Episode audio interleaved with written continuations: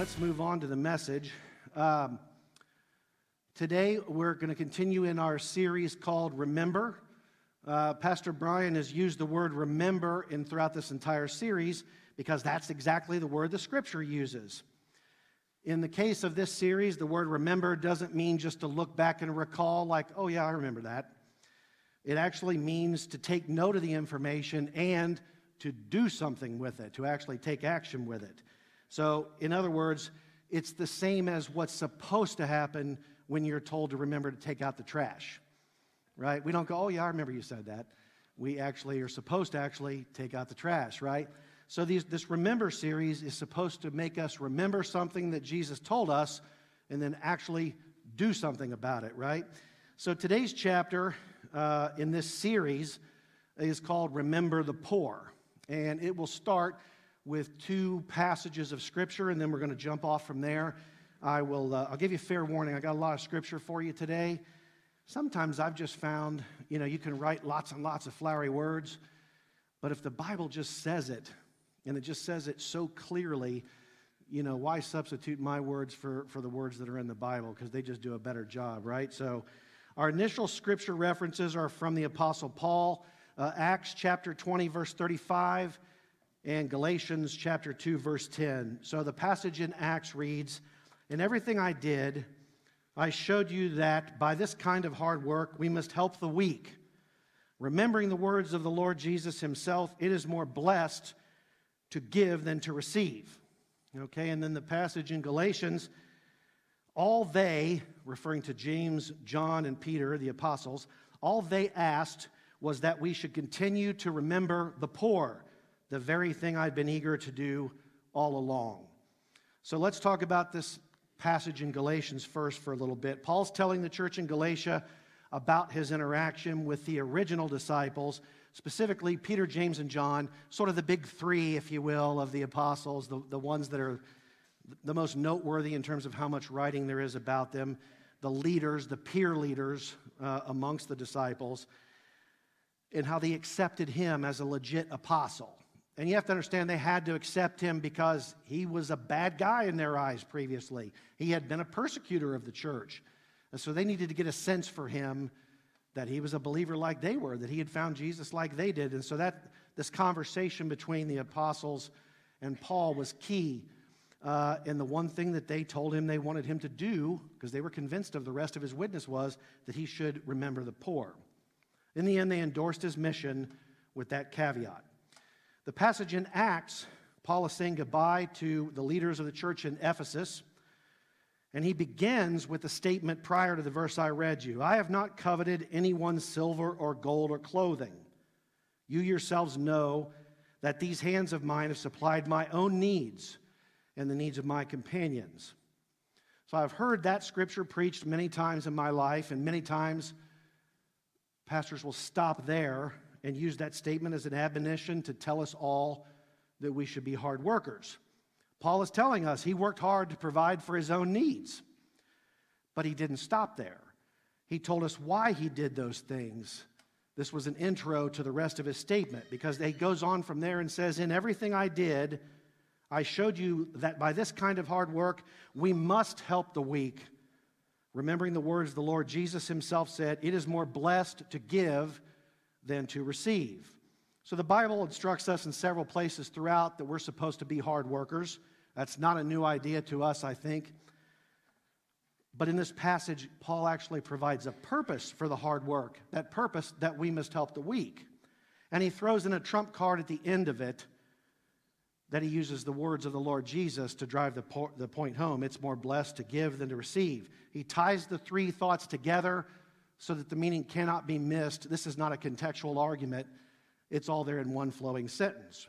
It's important to work hard so you can help the weak because Jesus said so. So, with that introduction, let's dive in, right? So, that's the two verses that were given to me by Pastor Brian. I think the last time when I had the chance to share a message with you, I told you all that I'm a, a real student of the way things are said or written. I pay real attention to words, the way they're written, the way they're said, because words mean something, and the words of God mean everything, and the words in His book are God's book, right? Those are His words. I'm also a believer in repetition as a form of teaching. If you played sports or you played an instrument, coaches, musical instructors, what they drilled us all the time, right? We're doing the same thing over and over again to where it becomes second nature, to where we learn from hearing the same encouragements over and over again. And I believe this applies to the Bible also. I think when God wants us to grasp the importance of something that He really thinks is important, He repeats it again and again and again. For example, He tells us we're responsible for our thoughts, that our thoughts are just as important as our actions. He tells us we're to love one another as Christ loved us. Those are recurring themes throughout the gospel stated repeatedly. Why? Because he thinks they're important. So, what does the Bible say about our obligations to the poor? So, today I'm going to share with you 16 scriptures. Not all of them are long, so don't, don't groan too much. 16 scriptures about our responsibility to the poor. There are actually many more. I mean, I think I counted something like 40 at one point when I stopped counting. But I'm just going to use these 16 to make my point. One of the reasons I'm going to use these 16 is because the authors involved. These passages that I'm going to share with you today, they contain commands, blessings, and curses. The authors include John the Baptist, the Apostle James, Solomon, Isaiah, Moses, Ezekiel, and Jesus Christ. That's a pretty good list of authors, yes? So let's dive in. John the Baptist told us to give to those who are lacking. In Luke 3:11, he answered them, "Whoever has two tunics is to share with him who has none, and whoever has food is to do likewise." That's pretty straightforward. Not a lot, not a lot to need to interpret there.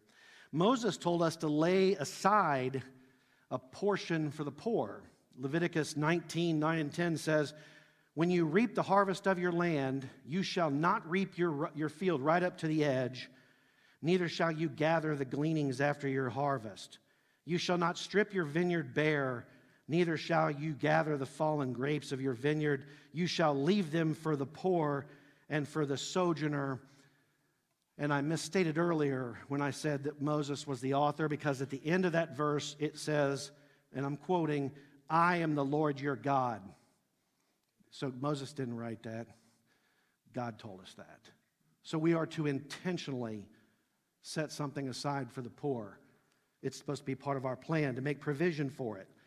Not just a whim because you feel guilty or sad because you see someone in need, which there's nothing wrong with that. But that in your overall life that you should make plan for people in need. Let's move over to King David. The Bible says he's a man after God's own heart. So, what did he have to say about our obligations to the poor? Psalm 41, verses 1 through 3 Blessed is the one who considers the poor. In the day of trouble, the Lord delivers him, the Lord protects him and keeps him alive. He is called blessed in the land.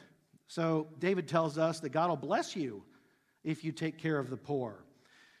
So I've given you several motivations already in these scriptures, right? We give because people are in need. We're supposed to give because people are in need. We're supposed to give because God said to do it. And we're supposed to give because God will bless us if we do. That's for starters, those are pretty good reasons, are they not? They're also helpful to battle the internal conversations that some of us have when we think about whether to give to charity or give to someone in need when we start to ask ourselves, is the person worthy? Is the charity worthy? Will the person or the charity do good with my money? Or will they be efficient with it? There's an argument to be made here that we're to give and move on from it. That we're to give and leave the outcome to the recipient, and more importantly, that we're to give and leave the outcome to God. Isaiah the prophet echoed this very same term. In fact, very clear. Isaiah 58 has both the command and the blessing in that verse. Uh, Isaiah says, Share your food with the hungry and to provide the poor wanderer with shelter. When you see the naked, to clothe them and not to turn away from your own flesh and blood. That's the command. All right? And then the blessing, then your light will break forth like the dawn, your healing will quickly appear. Then your righteousness will go before you, and the glory of God will be your rear, rear guard. Then you will call, and the Lord will answer. You will cry for help, and he will say, Here am I. If you pour yourself out for the hungry and satisfy the desire of the afflicted, your light shall rise in the darkness, and your gloom to be as the noonday. I almost didn't read all of that because I thought, you know, he's really just beating that to death. But that's a heck of a blessing. So I thought it just, I just thought we had to read the whole thing. So after that long verse, let's get into some short stuff here, right? What did the wisest man who ever lived have to say about giving to the poor, right? We're talking about Solomon. These are Proverbs. Have you ever thought Proverbs would just be great for like a desk calendar? Have a, a, different proverb for every day, little snippet. Proverbs 19, 17. Whoever is generous to the poor lends to the poor, and he, God, will repay him for his deed. Proverbs 22, 9. Whoever has a bountiful eye will be blessed, for he shares his bread with the poor. Proverbs 14, 21. Whoever despises his neighbor is a sinner, but blessed is he who is generous to the poor. And then the last one I'll share with you on the Proverbs, a little heavier, well, quite a bit heavier. Whoever gives to the poor will not want, but he who hides his eye will get many a curse. That's pretty sobering. He who hides his eye, he who acts like he doesn't see it, is going to get many a curse. This next one, now that I've gone down the level of the heavier stuff, this next one, I'm afraid, con- continues in this same vein. This is Ezekiel chapter 16, verse 49. Behold, this was the guilt of your sister Sodom she and her sisters had pride, excess of food, and prosperous ease, but did not aid the poor and the needy. Folks, we live in a prosperous nation. I hope none of you ever doubt that. We li- the United States is a prosperous nation. According to the Better Life Index, which measures the wealth of the entire world, the United States ranks number two in world wealth, second to Luxembourg which is like this big. I think like 14 people live there. And we're number one in the amount of disposable income. We got a lot of money in our pockets, even if we don't feel like we have a lot of money in our pockets. So I'm going to quote Spider Man instead of Solomon with this little quote right here With great power comes what? Great responsibility. God has blessed this nation. He's blessed you. The day you were born, living in this nation, you were blessed. And we're meant to meet our responsibilities. God is calling out to those who have abundance to aid the poor and the needy. In the, in the United States, nearly everyone who lives here is blessed. And maybe it doesn't always feel that way, but factually, even our poor are well off compared to the rest of the world. How many people know that? According to this very same index, the average poor person in America has a higher standard of living than 80% of the rest of the world. As Americans, I keep hammering this, we're uniquely blessed, and God expects us to be generous as a result. And He compares those of us who have a lot but fail to give, I'm sorry for this, to Sodom.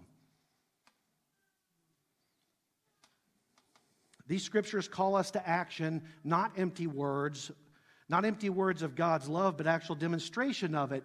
And I realize this can get sticky because it feels like I'm saying to you that you're saved by works and not by faith, but that's really not what I mean.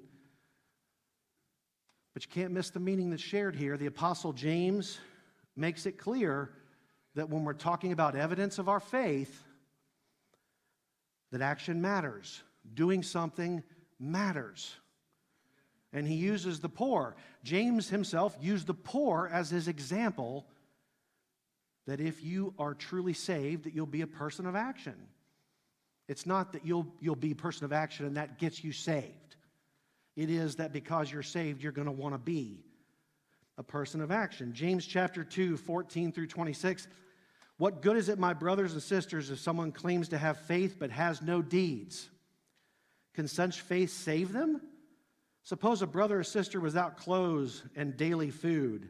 If one of you says, Go in peace and keep warm and well fed, but does nothing about their physical needs, what good is it? I have to take a time out for a minute. I think I was only about five years ago that I ever saw and understood that the Bible sometimes is sarcastic. And there's a little bit of sarcasm in this. If you see someone who's in need, and your response to that is, hey, good luck, keep warm, but you don't do anything about it, those are empty, those are empty words.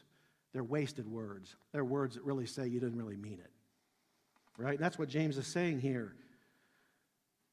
In the same way, James says, faith by itself, if not accompanied by action, is dead. As the body without the spirit is dead, so faith without deeds is dead. I always get a little squirmy when I read James. He's just so hardcore. But I'm not saying these words. You guys know it, right? You can check me out. You can check out James chapter 2 if you don't believe me. James is telling us it's hard to convince someone that Jesus loves them as we fail to meet their physical needs. Or I'll quote the immortal words of the singer John Mayer Love is a noun, baby. Or love, I'm sorry, I, I screwed up my quote. Love ain't a noun, baby. Love is a verb. I can't believe I flubbed that line. All right, so let, enough of scripture from the lesser players. Let's, let's check in with our Savior and see what he had to say about it. Matthew chapter 5, verse 42 Give to the one who begs from you, and do not refuse the one who would borrow from you. Luke 14, 12 through 14 When you give a dinner or banquet, do not invite your friend or brother or your relative or rich neighbor, lest they also invite you in return and you'll get repaid. But when you give a feast, invite the poor, the crippled, the lame, the blind, and you will be blessed because they cannot repay you. And you'll be repaid at the resurrection. That's awesome. Jesus refers to storing up treasures that will not fade instead of the things we have in this life. In Luke 12, he says, Sell your possessions and give to the needy. Provide yourself with money bags that do not grow old with a treasure in the heavens that does not fail, where no thief approaches and no moth destroys. How many know, how many in this room know money comes and goes? I sometimes feel like I'm a giant distribution system. I get paid and then I just give it to everybody who really owns it. Money, money is gone very quickly. And if you thought my chapter or my passage from Ezekiel was heavy hitting, this well known stuff here from Jesus, Matthew 25. Then the king will say to those on the right, Come, you who are blessed by my Father, and take your inheritance. For I was hungry, and you gave me something to eat. I was thirsty, and you gave me something to drink. I was a stranger, and you invited me in. I needed clothes, and you clothed me. I was sick, you looked after me. I was in prison, you came to visit me. And the righteous will say, Lord, when did we see you hungry and feed you? Or thirsty and give you something to drink. I'll skip a bit, little bit ahead, and the king will reply, Truly, I will tell you, who, whoever did one of these for the least of my brothers and sisters, you did it for me. Then he says to those on the left, Depart from me, you who are cursed, into the eternal fire prepared for the devil and his angels. For I was hungry, and you gave me nothing to eat. I was thirsty, and you gave me nothing to drink. I was a stranger, you did not invite me in. I needed clothes, you did not clothe me. I was sick, and in prison, you did not look after me. And they'll ask the same question Lord, when did we see those things? And he will say, Truly, whatever you did not do for the least of me, you did not do for me, or for the least of them, you did not do for me. And they will go to eternal punishment. But the righteous will go to eternal life. Very sobering. So it turned out James was not preaching his own words, he was echoing the words of Jesus before him. And again, I have a hard time I have a hard time reconciling some of this when we talk about work, you know, a checklist of works we're supposed to do versus you're saved by faith. But you can't ignore that we're commanded to do things and to take action when it comes to the poor. I gave you 16 verses I don't think a single one of them is open to context. I think every one of them is pretty crystal clear. Specifically, James and Jesus himself tells us that a failure to do so is indicative of a lack of faith. I was struggling with this all week long. Brian asked me to do this message about a month ago, and I, started putting the outline together. And every time I came up against this part, I just struggled with it, just troubled me. This morning, literally this morning, I woke up and I remembered this parable. How many remember the parable of the unforgiving servant? A little bit of recap for you. There was a servant, and he owed an insane amount of money to his master, more money than he could possibly repay. And in those days, when you owed money, they threw you into debtor's prison or they whipped you flogged you.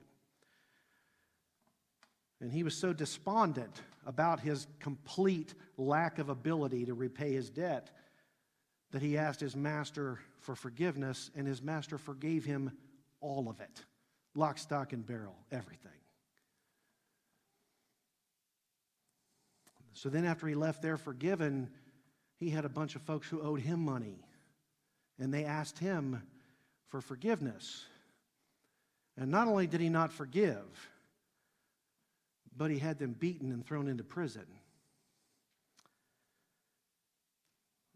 And the Bible tells us that when his master heard about his lack of forgiveness, that he had him thrown into prison and whipped. And he goes on to say that he'll be an eternal punishment for those who do not forgive those who need our forgiveness. Now, that's a forgiveness verse, but there's a parallel here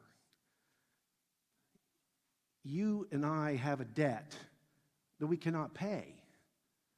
We have no chance to pay. It doesn't matter how good you are.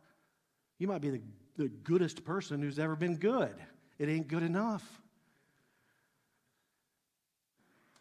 And the king gave you complete and utter carte blanche forgiveness if you accept him as your Lord and Savior. So when you look at someone who is struggling, in this case, we're talking about the poor, but it could really be a person who's struggling with anything. If your heart is not a heart of compassion, you're flunking. You're failing the test. As believers, we're meant to be compassionate. And here's where I tie this together this bit about faith. Jesus is telling us if that's not where your heart is, maybe you're not there. Maybe you need to go back and look at the gift you've been given because he looked at you and he knows you're not righteous enough. But he laid his life down so that you don't have to pay that price. And he wants you to do the same thing to people in need when you come across people. We're supposed to have a heart of compassion. So this entire, I'm going to call this an introduction, so don't be don't go, oh my gosh, that was the introduction. I realize that's beating a dead horse. And I just want to do away with the dispute this idea are you really supposed to help people? What if they're not worthy? Does the Bible say that people who don't work won't eat? Yes, it does. Does, it, does the Bible say that the lazy will be poor?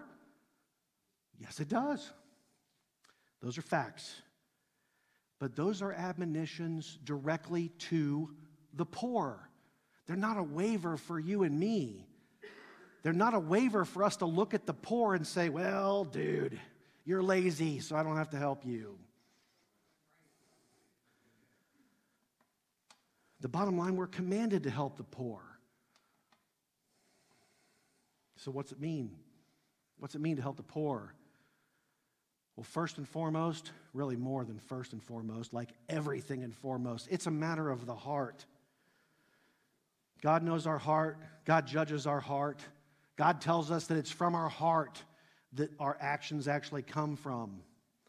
So, no matter what you do or do not do in life, or specific to this general discussion about our remembering the poor, God will know our motivations because you can't hide your heart from God. You can hide it from everybody else if you're pretty slick, but you can't hide your heart from God. Jesus cares about us, and he cares deeply about all people. And those who describe themselves as Christ like or Christian, we're supposed to mimic his priorities. John, uh, in John chapter 21, Jesus told Peter three things feed my lambs, take care of my sheep, feed my sheep. He's telling us the same thing. The people are his sheep, and he wants us to help him take care of them. So, what's it look like? Well, here's the thing it can look like a zillion things. There's so many options to helping the poor. Deuteronomy chapter 15, this is a great passage. If among you one of your brothers should become poor in any of your towns within your land, you shall not harden your heart or shut your hand against your poor brother, but you shall open your hand to him and lend him sufficient for his need, whatever it may be. You shall give to him freely, and your heart shall not be grudging when you give to him, because for this the Lord your God will bless you in all your work and all that you undertake. For there will never cease to be poor in the land. Therefore, I command you, you shall open wide your hand to your brother, to the needy, to the poor in your land. So, what's that mean? We're to give without grudge, we're to give freely, we're to give without judgment. And too often, I think we find ourselves evaluating people. He's young. She looks able bodied. He's lazy. She's mean. He did it to himself. She'll probably spend it on drugs. He'll buy alcohol with it if I gave. All those demonstrated callousness and a hardening of the heart to people who have likely, absolutely, probably contributed to their own misfortune. But see, it's not our job to be the evaluators. Our job is to show the compassion of Jesus. The same Jesus who gave his life for unworthy humanity. We are responsible for where Jesus found us on our day of salvation. We were young. We were able bodied. We were mean. We were on drugs or we took out, you know, we drank alcohol. We did all those things one way or the other, and yet he still offered compassion, giving us something that we did not deserve. Aren't you glad? Aren't you glad that that's how he looked at us, that we didn't get what we deserved? So you see the point? When you evaluate whether you're going to be generous with, with people who are poor, that shouldn't be your first motivator. Because the compassion is actually more key than the gift itself. The Bible tells us we're not going to eliminate the poor. I've actually had people tell me, well, geez, my little bit of money is not going to change the outcome. No, you're exactly right. It will not. We will always have poor people. But compassion matters that Deuteronomy passage says we're supposed to give with an open hand. Giving is supposed to be sacrificial. It's, about, it's supposed to cut into your bottom line a bit. It's not the spare change you put on the dresser. Although we're in a world where I have a lot less spare change anymore since everything's electronic, I, you know. Back when I was first married, we used to drop our change in a bucket for our vacation fund. If you do that now, you'd have about 10 bucks in my house. Our giving should not be what's left over. Our giving should be intentional and generous. And as far as that bit about trying to judge the person that you might give to, how many remember the infomercial of various kitchen products by a guy named Ron Popeil? Ron Popeil. What was Ron Popeil's slogan for his oven? Anybody? Set and forget it make a donation to whatever, to a person, to a charity, whatever it's going to be. You know, say a prayer to God. God, you know, I ask you to look over the money that they get, that it'll bless people. That first, it'll help them know Jesus, and second, it'll meet their needs. And then you move on, set it and forget it. We don't need to worry about whether I see them in McDonald's a week later when I'm, oh my gosh, they're in McDonald's. They could have been buying hamburger helper. Did you see what that lady bought with food stamps? We, we shouldn't spend too much time thinking about that. That doesn't mean those things are right or, or, or wrong. I mean, you do see examples when people waste their money, but I got news for you. Man, me and, me and my wife, we wasted a lot of money. I'm grateful no one's looking over my shoulder going, man, you're awfully wasteful, Rob.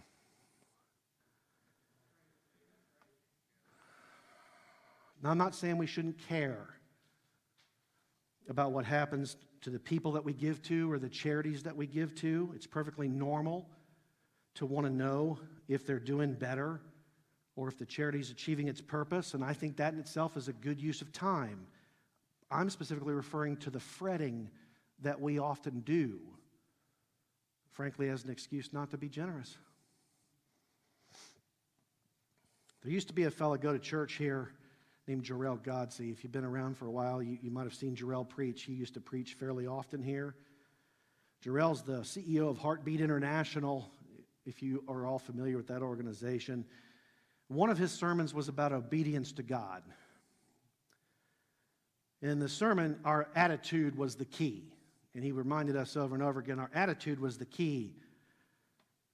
So I called him up and asked him about that sermon as I prepared this message about it. And he says, We obey God, we do it joyfully, and we do it every day. And so I'm going to adapt his little saying now for our obligations to the poor. God has instructed us to remember the poor. All right, here's Jor-El saying, We do it the right way, we do it the happy way, we do it every day.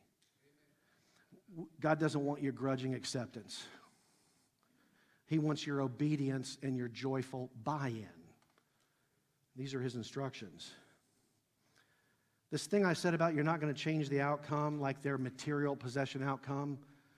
Years and years ago, Beth and I were at the Palace Theater to see Gaffigan, Jim Gaffigan, and we were standing in line on Broad Street.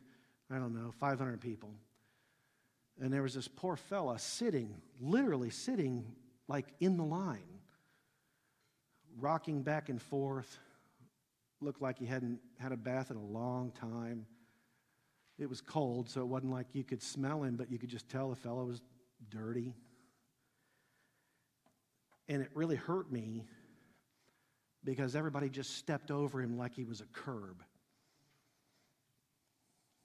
I mean, we were all there to have dinner with our wives and go to a funny show and laugh. And this guy was just kind of, you know, excuse me, you know, trying to get in to see Gaffigan, you know. So I gave him a few bucks. I have no doubt.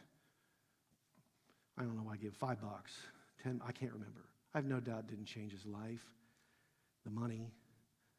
And I leaned into it and I, I just whispered real, real quietly to him. I said, God loves you, man. I hope, I hope better things for you in the future, something along that line. The key to the whole thing was not about giving him the money. But the key might be that you have a chance to just share for one second that somebody cares about him. That just for a second he knows, whatever his background is, he might have done it all to himself. He might be a victim of terrible circumstance. We don't need to worry about that. Our job is just to show the heart of Jesus, the heart of compassion, and that's it.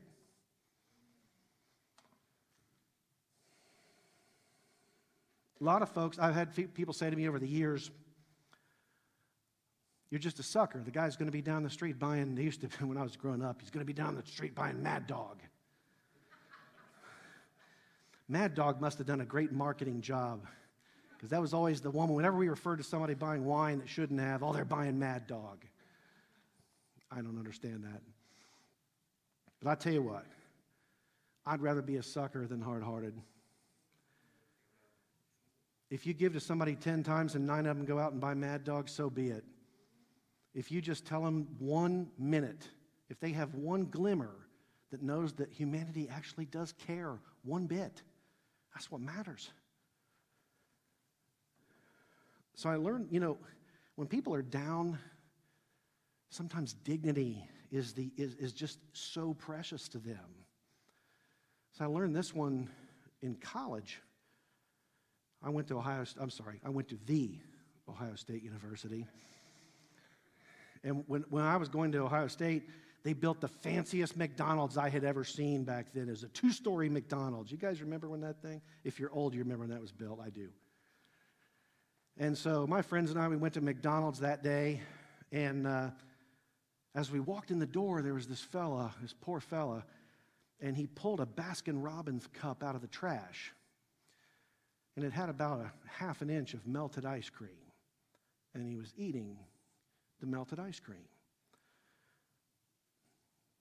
And I was really touched by it, you know. I mean, I, my folks were putting money in my bank account every week.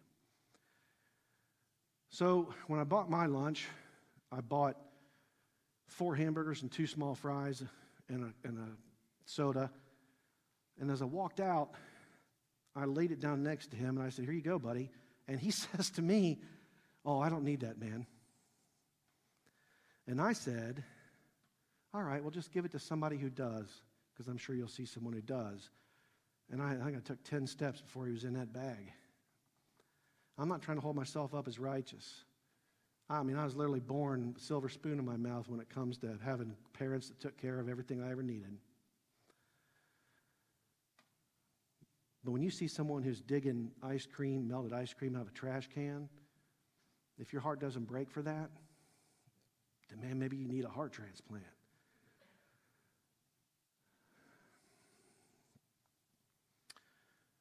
We're going to take a few minutes and talk about politics. I'm sorry. politics and the poor, like all things in our society, politics corrupts our discussions about the poor. By the way, my degree is in political science. Conservatives, we learn, generally fight expansions in government programs because many of them have been shown to be inefficient, or many believe they ultimately don't help alleviate poverty. That's what you'll hear in terms of conservative philosophy. Progressives, or liberals as they were called when I was young, will most often fight for expansions in government programs because they see government programs as a solution to the problem. Now, some of you might believe the conservative is just being stingy and they're not sincere in those beliefs. Instead, you might believe they have a hard heart against the poor. And if that's true of the individual, that'd be a sin based on what we just discussed. Or you might believe the progressive is more interested in creating a giant class of voters dependent on them that'll vote for them all the time if they create enough government programs. And if that's their motivation as individuals, that too would be a sin. Because the scripture tells us to be sincere in our actions to the poor. Jesus tells us we're always going to have the poor. Doesn't matter how many government programs we have, doesn't matter how many government programs we cut. But I think these arguments miss the point because we're not today talking about the role of government in alleviating poverty. We're discussing our personal roles, what we're to be about. You can hold either of those two sets of beliefs or something hybrid in between and still not be in conflict the, with the Bible so long as you have compassion for the poor, okay? And what? And do something about it. You personally, me personally. The key to all this is you and me. And that's what God's asking for. He's not asking us to support a certain type of government. And there are just so many ways you can do it. So many ways you can be obedient. Hey, if you're too nervous to approach a beggar on the street corner, I totally get that. You don't have to do that. It is a dangerous world we live in. There's a lot of stuff going on. And we're more aware of it than we've ever been because of 24 hour news. Maybe you don't feel like giving a few bucks to a person by an on ramp. You get a little nervous rolling your window down by an on ramp. Okay, don't do that. Maybe you don't like the organizations that gather contributions for your employer. You know, maybe you're, maybe you're not a fan of the United Way, or you're not a fan of the Red Cross, or the various criticisms you know you hear over the years about various nonprofits. That's fine. Every, every one of those examples could be true, and there's nothing wrong with that so long as you do something. And you actually have two resources to give. My whole talk today has obviously been about dollar signs, dollar signs, dollar signs, but we actually have two things we can give. Both are precious. One's actually more precious than the other. You can give your money and you can give your time. And they both matter. Serving the poor matters. So it's meaningful if you serve, if you personally serve. There's so many avenues. The bottom line is this when you serve the poor or when you give to the poor, you're showing people just a glimpse of the compassion of our Savior. And we refer to him as a waymaker, right? A miracle worker, a promise keeper, a light in the darkness. Well, it's our job to show those things. A lot of people think we're in the end times that judgment day grows ever near. And I would say this that when it comes to the poor, if we're in the end times, what a perfect time to show the love of Jesus. What a perfect time to try to help drag somebody to the finish line, right? Because they need Jesus just like you need Jesus. Right now, the world is telling people that we are hateful. The American media tells people that Christians are hateful.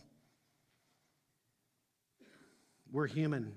That means some of us are hateful, even if we shouldn't be. When you're generous in your heart, when you're generous, you're showing people the heart of Jesus.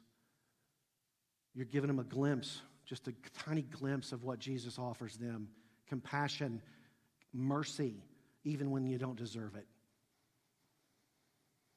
whether through big programs or small actions, we can and should be involved. So I'm going to rattle off some examples for you here, real quick. Here in Pataskala, ladies in our church have launched organizations for, that care for young single mothers. Most of those young single mothers aren't wealthy, or they wouldn't be living in a house for a young single mother. They need your help. They need our help. Other ladies in our church have a, a program for foster kids that have aged out, that, that the government program just dropped. They're not wealthy or they wouldn't need that program. So there's two things you can do if you want to do it right here, right here in your, in your lap. You want to get outside of our church? There's food pantries to serve. County charities in Licking County, Greater Columbus, there's whole lists of them. If you don't have money to spare, but you have time you can give, how about things like Big Brothers, Big Sisters? How about things like Boys and Girls Clubs, where you can make a difference in the life of a person by being there for them? Again, the kids that are involved in those programs, they're not wealthy kids. They're not kids that are well off. That's the poor. That's the needy. That's the weak. You want to be less visible yourself? part of something larger, you can give to charities that work across this entire country, across the entire world, like Samaritan's Purse. You can give there. And the bottom line is this as a country, as Americans, we're generally more prosperous than any country. And you can donate time and money to international charities. If, if you look at America like we've got enough, you want to give internationally, fine, do that. I look at this like it's like pizza. I like pepperoni and cheese. He likes meat lovers. She likes a veggie pizza. But we all like pizza. We're being told to do something for the poor. You got a lot of choices for how you can do that, as long as you do it, as long as you get involved. The bottom line is, God tells us explicitly, without debate, we're to remember the poor. Not like remember the Alamo, where we say it and it really doesn't mean anything. But instead, where we honor our Lord by remembering the poor and obeying Him to do something about it. I got three quotes to close with today. My Connect Group buddies will all groan because they're going to know who these quotes come from. Because I, I listen to Dr. David Jeremiah a lot. And uh, This past month, he's been talking about the end times. And he hit me with three different quotes that I wrote down in three different sermons. Here's the first one God loves us, but we're not supposed to be a reservoir for that love, but a channel for it to flow to others. Ain't that awesome? You've been blessed, you need to pass that blessing along to others. You need to make a difference in the lives of others. He also said that it matters if we show compassion. It matters in our overall witness because people don't really care what we know unless they know that we actually care. I think that's like refrigerator magnet material, right? People don't really care what we know unless they know we care. That's a great quote. The Bible tells us, this is the last one. The Bible tells, us this isn't David Jeremiah, this is God. We're supposed to let our light shine before men. The light shine doesn't mean walking around pious, doing Gregorian chants. It means living with, with the compassionate heart of Jesus toward, toward everyone, but especially those who are in need.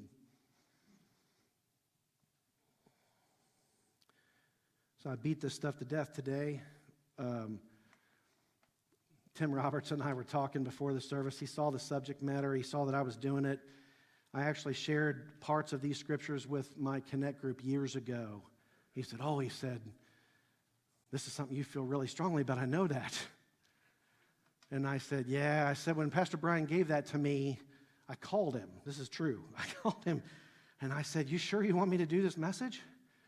And he said, Oh, yeah. And I said, Yeah, but you understand, I feel like super strong about this. This really matters to me. And I don't want to offend anybody. I don't want to make people feel badly. He said, I understand that you feel strongly about it. That's why I gave it to you to begin with.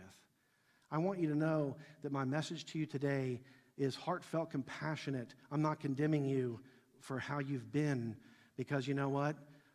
The things that I could be condemned for on paper are too long for me to write. What I'm saying is, you can, you can turn the ship just like you did the day you got saved. You can say a prayer that says, God, Jesus, give me a heart for those less fortunate than me. Give me a heart of compassion. And that doesn't mean a heart that feels bad, a heart of compassion that, that compels me to do something. Open that up for me. Give me opportunities. Make me a person of action. And that's it. Poof. That's all you got to do. It's all you got to do is turn and pray to God that He give you a heart for people less fortunate. And it's secure. That's it. And just start doing something about it. And so I'd like to get our worship team to start coming up here.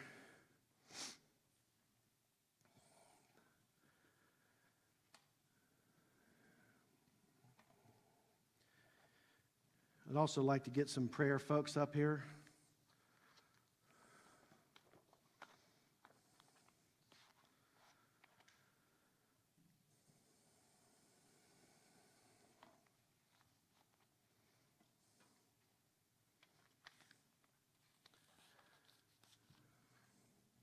So I'll start by saying this. You know, anytime that we bring our prayer team up front, I, I just can't say strongly enough if you need prayer for anything, anything, something that's completely different than what we've talked about today, that's what these people are here for.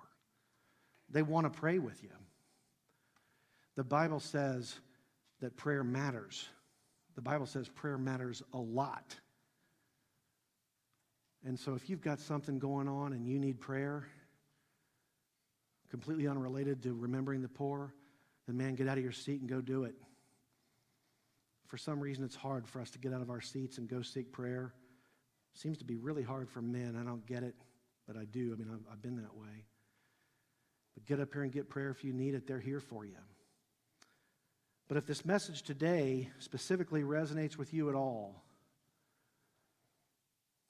and you want to get in line with God's will for remembering the poor, come up here and pray with these people. Pray that God would work on your heart.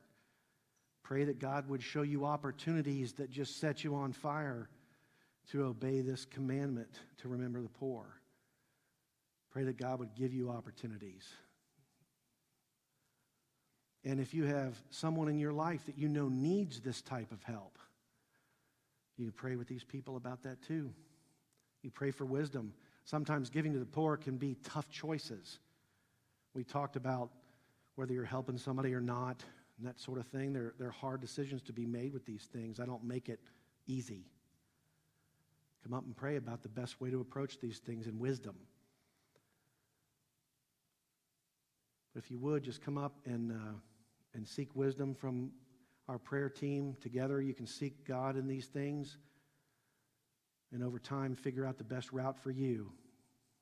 It might take you a while. It might take you three, four months to figure out the best way to be active. Long as you're moving toward being active, that's all that matters. And last, I would say this. If any of the things I said today shook you a little bit in terms of your own, your own standing with God, you fix that too. Number one, you come up here and do business with Him directly all by yourself. Or you can meet with one of our prayer team members and talk about it, what it means to be saved. Because one day, the chance for that's going to be over. And we, man, we got to get ready for that day. And we need to help others get ready for that day. So if, if any of this shook you up a little bit and you're worried about what it means, let's pray about it. Let's talk about it. Because this is a good news story. God wants to forgive you just like He did the day you got saved. He wants to talk to you if you're feeling bad. All these things or anything else that you'd like to pray about, come forward and talk to our prayer team. And uh, just God bless you as we do our, our closing worship time.